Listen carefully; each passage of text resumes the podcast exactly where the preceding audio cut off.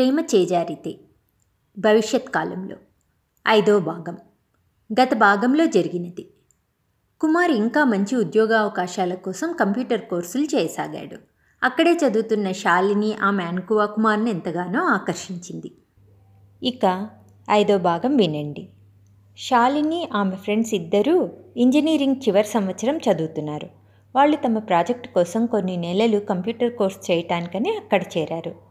ఈ విషయాలు కుమార్ అడిగి తెలుసుకున్నాడనుకున్నారా? కాదు వాళ్ళే కోర్సులో చేరిన మొదటి రోజు క్లాస్లో లెక్చరర్ అందరి పరిచయాలు అడగగా వారి గురించి వారు చెప్పిన విషయాలు. కొన్ని కుమార్ కూడా తెలుసుకున్నాడులేండి ప్రతిరోజు శాలినిని గమనిస్తూ. శాలిని రోజు క్లాస్కి తెల్ల కైంటిక్ హోండాలో వచ్చేది. చూడ్డానికి బాగా డబ్బున్న అమ్మాయి అనిపించేది. అయినా కూడా నెమ్మదిగా అణకువగా తన పనేదో తాను చేసుకుపోతూ ఉండేది.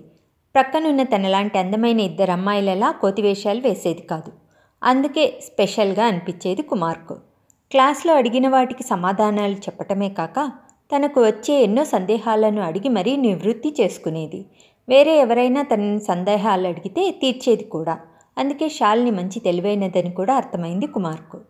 శాలిని కళ్ళు పెద్దగా చాలా అందంగా ఉండేవి. అందుకే ఆ కళ్ళంటే కుమార్కి చాలా ఇష్టం. అదే సమయంలోనే పెళ్ళి పెళ్ళి సంబంధాలని రాఘవరావు అంటుండటంతో కుమార్ చేసుకుంటే శాలిని లాంటి అమ్మాయినే చేసుకోవాలని నిర్ణయించుకున్నాడు. తర్వాత శాలిని ఎందుకు కాకూడదు? అని కూడా అనుకున్నాడు. కానీ కుమార్ బుద్ధి కుమార్కు బుద్ధి చెప్పింది. అయినా నీకేముందని ఆ అమ్మాయి నిన్ను ప్రేమిస్తుందని చెప్పి తన తాహతును గుర్తు చేసింది. నిజానికి కుమార్ తనకున్న చిన్న ఉద్యోగం చూపి శాలిని లాంటి పెద్దింటి అమ్మాయిని ప్రేమిస్తున్నానని చెప్తే మాత్రం ఆమె అంగీకరిస్తుందా? పోనీ పోయి వాళ్ళ తల్లిదండ్రులతో కలిసి చెప్పినా వాళ్ళు అంగీకరిస్తారా? అలా కాక శాలిని కూడా కుమార్ని ప్రేమిస్తూ ఉండి ఉంటే ఒక రకంగా పని సులువయ్యేది కానీ శాలిని ఇంతవరకు కుమార్ వైపు చూడని కూడా చూడలేదు. ఒకవేళ శాలినిని ఈ కోర్స్ అయిపోయే లోపల తనని ఇష్టపడేలా చేసుకోగలిగితే అప్పుడు ఆమెతో పెళ్ళి గురించి ఆలోచించే అవకాశం ఉండొచ్చు అనుకున్నాడు కుమార్.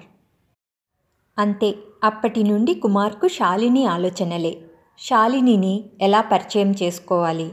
ఎలా ఉంటే శాలిని తనని ఇష్టపడుతుంది? ఏం చేస్తే శాలిని తనని చూసి మాట్లాడుతుంది? ఇవే ఆలోచనలు. బాగా ఆలోచించి ముందు శాలిని గురించి తెలుసుకోవాలనుకున్నాడు. తన ఇష్ట ఇష్టాలు ఏమిటో పసిగట్టాలి. అప్పుడే తనకిష్టమైన రీతిలో ప్రవర్తించి తనని ఆకర్షించగలననుకున్నాడు. అంతే అప్పటి నుండి షాలిన్ తన ఫ్రెండ్స్తో పాటు కూర్చునే డెస్క్ పక్కనే ఉన్న డెస్క్లో కూర్చోవటం మొదలెట్టి సమయం దొరికినప్పుడంతా మాట్లాడడానికి ప్రయత్నించేవాడు కుమార్. అయినా షాలిని కుమార్ వంక కనీసం చూడని కూడా చూసేది కాదు. ఇదంతా గమనిస్తున్న షాలిని ఫ్రెండ్స్ కుమార్ అవస్థను చూసి లోపల లోపల తెగ నవ్వుకునేవారు. అలా రాను రాను పైకి నవ్వడం మొదలెట్టారు. అది చూసి కుమార్కు కూడా సిగ్గనిపించడమే కాక శాలినికి అనవసరంగా ఎవరితో మాట్లాడటం పెద్దగా ఇష్టం ఉండదని అర్థమైంది. అందుకే ఇంకా శాలినిని పరిచయం చేసుకునే ప్రయత్నం మానుకున్నాడు.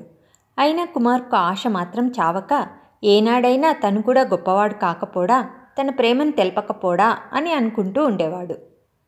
ఒకసారి శాలిని శాలిని ఫ్రెండ్స్కు ఇంజనీరింగ్ ఫైనల్ ఇయర్ ఇంటర్నల్స్ ఉండి మూడు రోజుల పాటు ముగ్గురు కంప్యూటర్ క్లాస్కు రాలేదు. నాలుగవ రోజు ఒక్క శాలిని మాత్రమే కంప్యూటర్ క్లాస్కు వచ్చింది. తను క్లాస్కు రాని మూడు రోజులు క్లాస్లో ఏం జరిగిందో ఎవరినైనా అడుగుదామని ప్రక్కకు చూస్తే అక్కడే పక్కన డెస్క్లో కూర్చున్న కుమార్ కనిపించాడు. వెంటనే కుమార్ని అడిగి ఏమేమి జరిగాయో తెలుసుకోవటానికి అతని నోట్స్ ఇమ్మని అడిగింది. అంతే దానికే కుమార్ ఆకాశమంత ఎత్తుకు ఎగిరొచ్చాడనొచ్చు.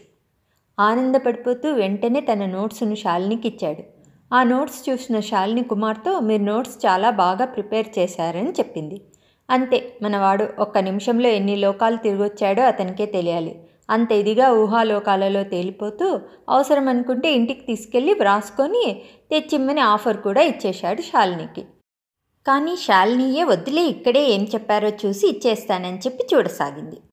అదే మొదటిసారి కుమార్ శాలినితో రెండు మాటలు మాట్లాడగలిగింది.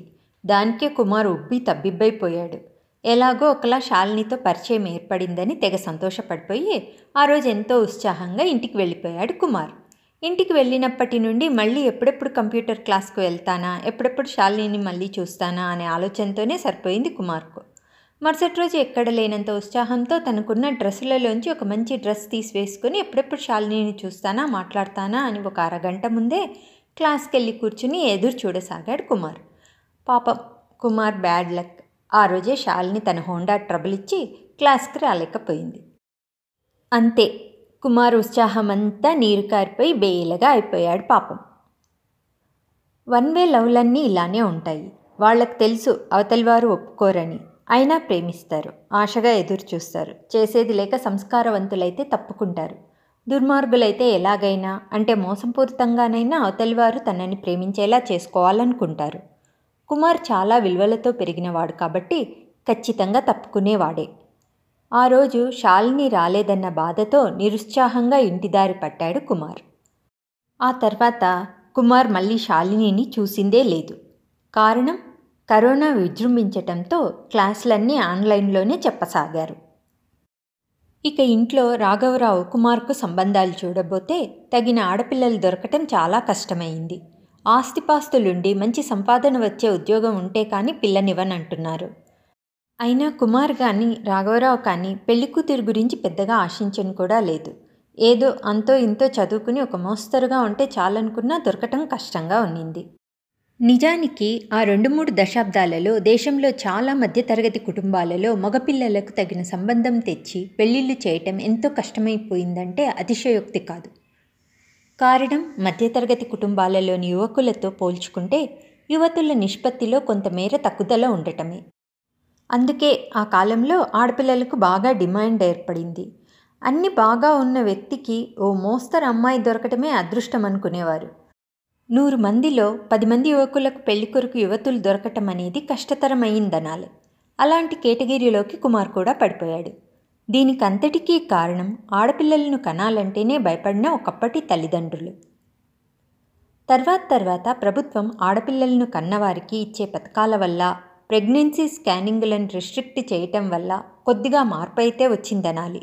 ఎంతైనా ఆడపిల్లలను కంటే పెంచి జాగ్రత్తగా కాపాడుకోవటం ఒక ఎత్తైతే మంచి వ్యక్తిని వెతికి కట్నకానుకలు ఇచ్చి పెళ్ళి చేయటం ఇంకొక ఎత్తైపోయింది. పంతొమ్మిది వందల డెబ్బైల ప్రాంతంలో విదేశాల్లో మెడికల్ ఫీల్డ్లో జరిగిన కొన్ని ఆవిష్కరణలలో ఒకటి కడుపులోని బిడ్డ ఆడో మొగో తెలుసుకునే స్కానింగ్ టెక్నాలజీ. మన దేశంలోకి పంతొమ్మిది వందల ఎనభైల ప్రాంతంలో ఏవో కొన్ని ప్రాంతాల్లో ఇలాంటి వెసులుబాటు ఉండేది. రాను రాను రెండు వేల నాటికి దాదాపు ప్రతి చిన్న ప్రైవేట్ ఆసుపత్రులలో సైతం ఇది అందుబాటులోకి వచ్చేసింది. విదేశాలలో ఈ ప్రక్రియను పుట్టబోయే శిశువులలో ఏవైనా లోపాలు ఉంటే సరిదిద్దటం కొరకు కనిపెడితే మనవారు దాన్ని ఆడపిల్లైతే అబార్షన్ చేయించుకుని భ్రూణహత్యలకు పాల్పడటానికి ఉపయోగించసాగారు. దానితో ఆ సమయంలో పుట్టిన మగపిల్లల కంటే ఆడపిల్లల నిష్పత్తి తక్కువగా నమోదైంది అందువల్ల అప్పుడు పుట్టిన వారికి పెళ్ళి వయసు వచ్చేసరికి పెళ్ళి చేసుకోవటానికి ఆడపిల్లలు దొరకటం చాలా కష్టమైపోయింది. అందుకే ఆడపిల్లల అత్యాచారాలు బాగా పెరిగిపోవటానికి ఇది ఒక కారణం అంటారు ఇవన్నీ సమాజానికి ఎంతో సిగ్గుచేటనాలి. మగవారి అహంకారాన్ని అణచి ఆడవారి విలువను తెలియజేయటం కోసమే ఇది ప్రకృతి చేసిన ప్రయత్నం అనుకోవచ్చు. తమలాగా ఉద్యోగం మీదే ఆధారపడి బ్రతికే మధ్యతరగతి వారందరి పరిస్థితి ఇంచుమించు అలాగే ఉందని తన స్నేహితుల ద్వారా విన్నాడు రాఘవరావు. అందుకే ఏదో ఇంత అక్షరం ముక్క వచ్చి ఇంటి పనులు చూసుకోగలిగిన అమ్మాయి అయినా చాలనుకుని చూడాలనుకున్నాడు. చివరికి అలాంటివేవో కుమార్కు ఒకటి రెండు సంబంధాలు వచ్చాయి. ఆలోచించే లోపలే కరోనా అనే వైరస్ ప్రపంచమంతా విజృంభించడం మొదలెట్టింది. ఎన్నో దేశాల్లో అప్పుడప్పుడు నెలల పాటు లాక్డౌన్లను అంటే స్వచ్ఛందంగా అందరూ ఇళ్ళను అంగళ్ళను అన్నిటినీ మూసుకొని ఇంట్లోనే ఉండటం లాంటివి కూడా విధించారు. కొన్ని నెలలు ఎలాంటి ఉత్సవాలను ప్రోత్సహించలేదు. పెళ్ళిళ్ళను యాభై మందిని మించని బంధుజనంతో మాత్రమే చేసుకోవాలని నియమం పెట్టారు. ఎక్కడా గుంపుగా ఉండకూడదని ప్రతి ఒక్కరూ మాస్కులతోనే తిరగాలని సినిమా హాళ్ళలో బస్సుల్లో సీట్ వదిలి సీట్లో కూర్చునే విధంగా మార్చారు. పిల్లలందరూ ఆన్లైన్లోనే క్లాసులకు అటెండ్ అవసాగారు. ఉద్యోగస్తులలో ఆన్లైన్లో తమ పనులు చేయగలిగిన వారంతా ఆన్లైన్లోనే చేయసాగారు. ఇంకా కుమార్ కంప్యూటర్ కోర్స్ కూడా ఆన్లైన్లోనే జరగసాగింది. అంతే ఆ తర్వాత కుమార్కు శాలినిని మళ్ళీ కలిసే అవకాశమే రాలేదు. అలా కుమార్ మూగ ప్రేమ అక్కడితో ముగిసిపోయింది. ముగిసిపోయిందంటూ మళ్ళీ కథలో శాలిని గురించి వ్రాస్తున్నారే అనేదేగా మీ డౌట్? వెయిట్ వెయిట్ ఇంకా కథ అయిపోలేదు. ఏం జరుగుతుందో చివరిదాకా చదివితేనే అర్థమవుతుంది మరి. ఇంతటితో ఈ భాగాన్ని ముగిస్తూ మరో భాగంతో మళ్ళీ కలుస్తాను. ఇక ఉంటాను. బాయ్.